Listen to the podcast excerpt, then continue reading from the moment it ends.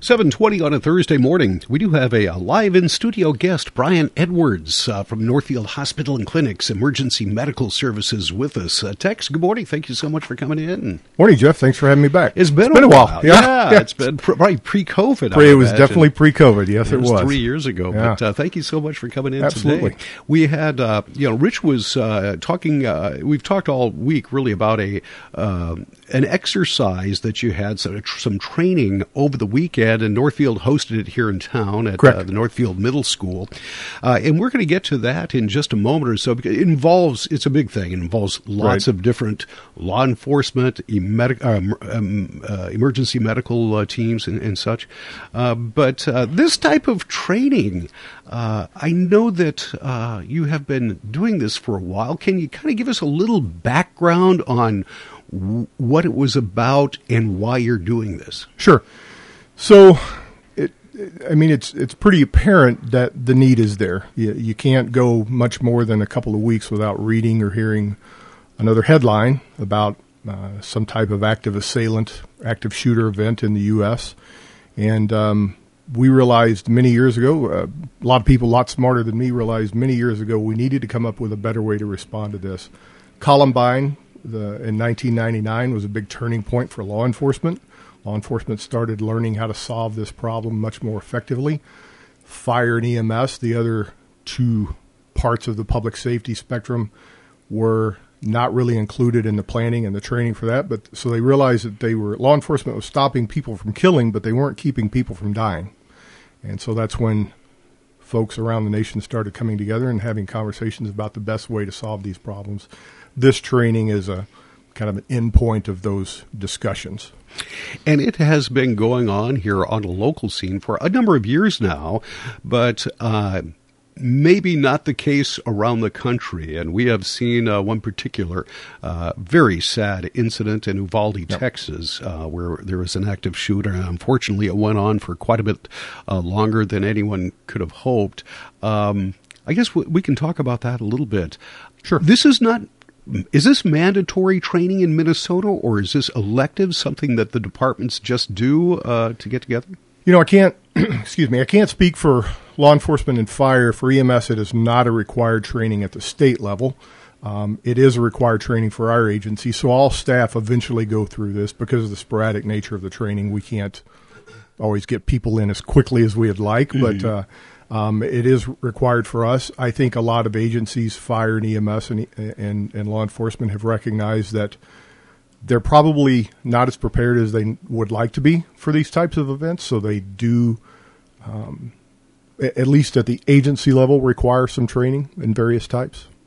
You know, I, speaking of Uvalde, I don't. Uh, I guess I don't want to pass judgment on them because I really don't know too much about that particular situation. But it seems like uh, that could. A lot of people are saying that could have been handled quite a bit better, and uh, perhaps they didn't have training that we've had here. Um, just from what you've seen on the surface, I don't know if you want to comment on that at all, but Sure. Uh, yeah, tell I've, us about I've, that. um, I, I've been to Uvalde. First of all, it's a beautiful place, beautiful people. It's been many years since I was there. Um, it's a beautiful part of Texas, as you know. That's home state for me. Um, I have not read any after action reviews in any great detail, but I can tell you that based on what I've heard from the media and having conversations with colleagues in various public safety disciplines, there were some failures here. Uh, obviously, that that uh, things that should not have occurred. You know, the first I believe was a law enforcement response was um, uh, held back for whatever reason. We, we don't really know all the details. I don't think, and I don't know that we ever will. But um, uh, you know, law enforcement officers that I've talked to across the state have said this was looks to be a failure of their response capability. I think there was a failure of pre-planning and pre-training. So I don't think these disciplines work together. So law enforcement, fire, EMS, the public, uh, the uh, federal and state agencies that were there, I don't know that they had come together to train and prepare for this. And then lastly, I don't know that there was any training or concept of unified command and how they would make that work together. As you and I were talking earlier, in an event such as this, unified command is absolutely essential. It's a three legged stool that supports the weight of the entire operation. And those three legs are law enforcement, fire service, and EMS. And if you pull any one of those legs off of that stool, it's not going to support, it's not going to stand. And you have to have those three representatives from those three disciplines standing in close proximity, having a conversation with each other. How are we going to solve this problem together? Law enforcement can neutralize the threat, but they can't move patients in large numbers. Fire can move patients in large numbers, but they're not necessarily great at getting patients to the hospitals and treating them along the way. So each one of us brings to the table or brings to that operation a certain skill set that we're experts at, but we also can't do that in a compartmentalized parochial fashion. We have to work together, and I don't think that occurred in Uvalde. In it, uh, from what I understand, uh, as far as your training goes, it goes uh, our, this training exercise that you held Saturday went beyond that because there were law enforcement uh, agencies from really all over. Uh, it's going to take a number of a- agencies and emergency medical services, not just one one department or one particular branch. How many did you have there? Who all was there? You know, I can't give you the exact number of students. I last time I looked at the roster, it was 42, but I think we had more than that. So we mm-hmm. had uh, law enforcement agencies from Northfield, Faribault, Lonsdale, Fillmore County, uh, Minnesota State Patrol. There was a trooper there. We love to see them there because they're all over the state and they're out and about, and they might be in Northfield or Dundas or Lonsdale, wherever something were to happen. Um, there was uh, our EMS agency, and there were several fire agencies represented. Northfield, Nerstrand, um, Lonsdale Fire had uh, a couple of folks there. So this we we draw students from all over the region. Uh, it, it's a it's a regionally funded training. It's paid for by the the equipment's paid for by grants, and instructors are either paid by their home agency or they volunteer their time. And um, we we do that because, like you said, if, heaven forbid, if this were to happen in Northfield, we don't have the resources in Northfield to manage anything of a large scale. We're going to call for assistance, whether that's law enforcement or fire or EMS. That's not uncommon already um, in EMS, just because of the you know the volume that we have and the, the nomadic nature of our service. Um, but uh, we want you know, the next town over and the next town or the next county that comes to help us, we want them to have the same operating understanding, the same operational view, if you will, uh, of what we're doing so that we're all able to work together. We don't we don't want the first time you see this to be the first time you've been exposed to it. Mm-hmm. Let's uh, let's talk about the the training exercises itself. Can you kind of walk us through what the day was was like? Sure. And maybe explain the roles of uh, you know who's uh, going to be in charge. Uh, at what time and where are they going to be in charge? And right. Uh, can walk us through that. So the so the day itself. So so I should back up a little bit. It, it there's the law enforcement, fire, and EMS instructors that are there, but this is also heavily supported by various emergency managers from the different counties in the southeast region. So without their help and support, we wouldn't be able to pull this off. We also need that host who's willing to sponsor the training. In this case, it was Northfield Schools, and, and thanks to Dr. Hillmann and his staff, uh, very gracious and, and uh, having us there. The, the day itself is starts off with a, um, safety check and a, and a in briefing, if you will, to kind of explain what the day is going to look like and uh, uh, make sure that we're doing everything in a safe fashion. We have a few hours of lecture, which can be a little bit boring and monotonous, as, as lectures are prone to be. But then, for the most part, uh, the rest of the day is spent doing actual, um, what we would call live fire training exercises using simulated uh, marking rounds out of uh, weapons. Um, and that takes probably three to four hours to pull off the scenarios. And we increase the complexity of those scenarios as we go throughout the day. So we, we look kind of at a crawl, walk, run mentality. We want them to crawl first and then be able to walk through and then be able to run through these scenarios. And they have uh, the complexity gets uh, increases with each evolution so that by the end of the day there's a lot of things thrown at the students but they've they they can now step back and use all the things that they learned earlier in the day take all the tools out of their toolbox to solve this problem and and by the end of the day there's a huge difference. It's a very noticeable difference in their ability to manage these imp- these uh, incidents I, I, really just find that whole thing fascinating. I would imagine, you know, starting off with uh, uh, just a couple of hours of uh, lecturing, and then uh, by the end of the day, going into an active uh, shooter situation. Right, right. That uh, that's quite a transition. Yeah, it is for, for one well, day. and and we we break it down in, into its constituent parts. You know, we we tell them you have to have a, B, and C, and X, Y, and Z in place. These are your fundamental tasks and skills that you need to employ. And those tasks and skills form the basis of the tactics that are used, and that tactics helps us employ a strategy to solve the problem. So it's it's very much a building blocks um, package, if you will. Mm-hmm.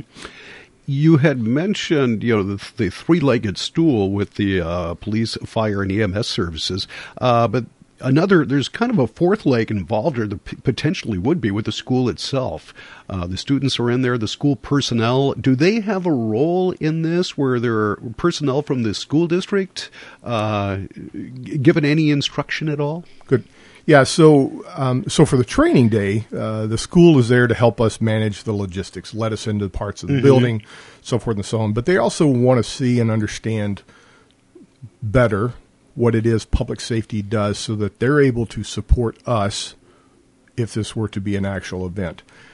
In a command role in the initial few moments, it's unlikely anyone from the school would be intimately involved with what's going on in the command mm-hmm. functions or the actual response functions. They're going to be close, and we want them there to be able to answer questions and help us out.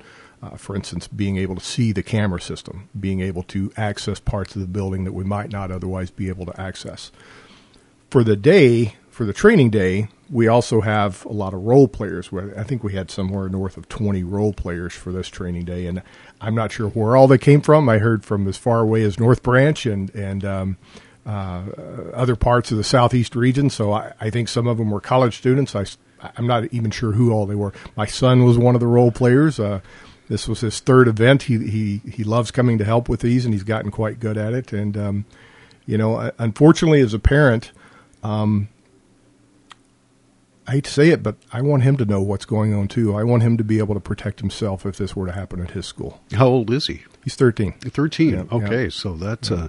uh, uh, still a very uh, young age. Yeah, and and, and um, his um, where he goes to school, they they had a threat um, a year or so ago, and um, as a parent and being knowing what I know, that was there was some sleepless nights involved with that, and um, Fortunately, I think it was resolved peacefully and without any uh, uh, long-term problems. But you know, um, I, I, don't think my parents ever had to worry about that when I went to school. They had to worry about me skipping school and going fishing. But uh, these days, as parents, we have a, a lot, a lot of different worries that yeah, and I don't like.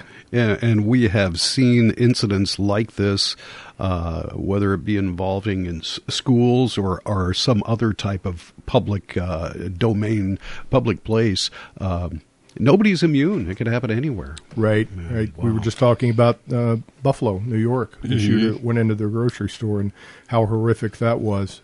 Um, the good thing about our training is that it's applicable in almost any environment. I can't think of an environment where it wouldn't work. Um, it, you know, obviously, if you take something like Las Vegas, it's a lot more complicated because you have an active threat that's difficult to mitigate, um, mm-hmm. difficult to contain, uh, and has a full field of fire over hundreds, thousands of people.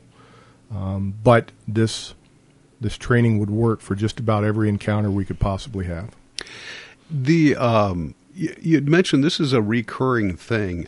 Uh, for some reason, I thought it was like four times a year that th- this happens. I don't know if that's the exact count or not, but how often do you have this? So this will be, I think, Northfield is our second or third time since we resumed post COVID. Okay. Um. We started doing this. I think the planning started in 2015, and we started delivering our first classes in 2016 in in the southeast region. Um, and then obviously in 2020, 21, and, and most of 22, we weren't doing any training at all simply because um, we didn't have time. The COVID was a problem and the isolation and, and the, um, uh, you know, the lockdowns and so forth. We just weren't able to do the training. Um, four times a year is probably a, a, would be a good goal, but I you know, it, it depends on the request that we get, who wants the training, who's able to sponsor it, if we can get instructors together to do it. We do travel. Um, we're we're going to be in Waseca in March, and then we're going to be in Houston County in April. Um, not looking forward to Houston County. That's about a three-hour drive, and we have to be there at six in the morning. So you can do the math at what time we have to get up and, and head out. Yeah. But uh, yeah, so we've uh, done this in Lake City. We've done it in Faribault. Um, I think we've been in Waseca already. I'm not sure, um, or maybe Morristown. Uh, I can't remember all the places mm-hmm. we've been, but yeah, we do it the same way every time, and and um, we get great feedback from the students. A lot of them are, you know, it's very eye opening for them, especially the fire and EMS folks. They've never been exposed to a hostile or a threat environment, so it's different, and we they leave there with a with a, a better faith and confidence in their law enforcement colleagues that they will protect them should the need arise. Uh, once again, Brian Edwards uh, from Northfield Hospital and Clinic's Emergency Medical Services is with us. We're talking about some uh, training exercise that they held here in Northfield over the weekend at the Northfield Middle School. If you noticed a lot of vehicles and a lot of activity out there, it was a training exercise uh, last Saturday. Uh, Tex, is there anything else uh, you'd like to mention about that? Anything that the public should know about either the training exercise or just the the reality of the threat? The threat's real, unfortunately. The world's filled with evil people, and we've seen that time and time again. Uh, I, I wish we didn't have to plan for this. There are a lot of other problems I would rather solve than this one, but it's one that's out there. It's one we need to solve. We are fortunate that in our area, uh, in, in the, especially in the city of Northfield, uh, Chief Mark Elliott, the police department, Chief Tom Nelson with NAFRS, uh, myself, we have a, um, a shared belief that we need to do this, that this is the right thing to do, that we need to be prepared, and we all hope and pray that we never have to deal with this. But um, I, I, think we're ready. I think we're prepared. Um, the other takeaway from the training is a, a lot of the principles, principles, especially the working together concept and the unified command concept, we can apply those to everything that we do. All of our day to day incidents, we can we can use those fundamentals. Um, but um, yeah, we're very appreciative to Northfield Schools for hosting and, and, giving us the opportunity. The, the middle school was a great place to practice. A lot of complexity in that school, so it was good for all of us and the students. All right. Well, thank you so much for coming in, uh, Tex. It was much appreciated, uh, and uh, hopefully uh, you'll never have to uh, put that to use. I hope so too. But we wish you uh, the best success if something like that would happen. Yeah. Thanks a lot, Jeff. Uh, once again, uh, Brian Edwards from Northfield's uh, Emergency Medical Services.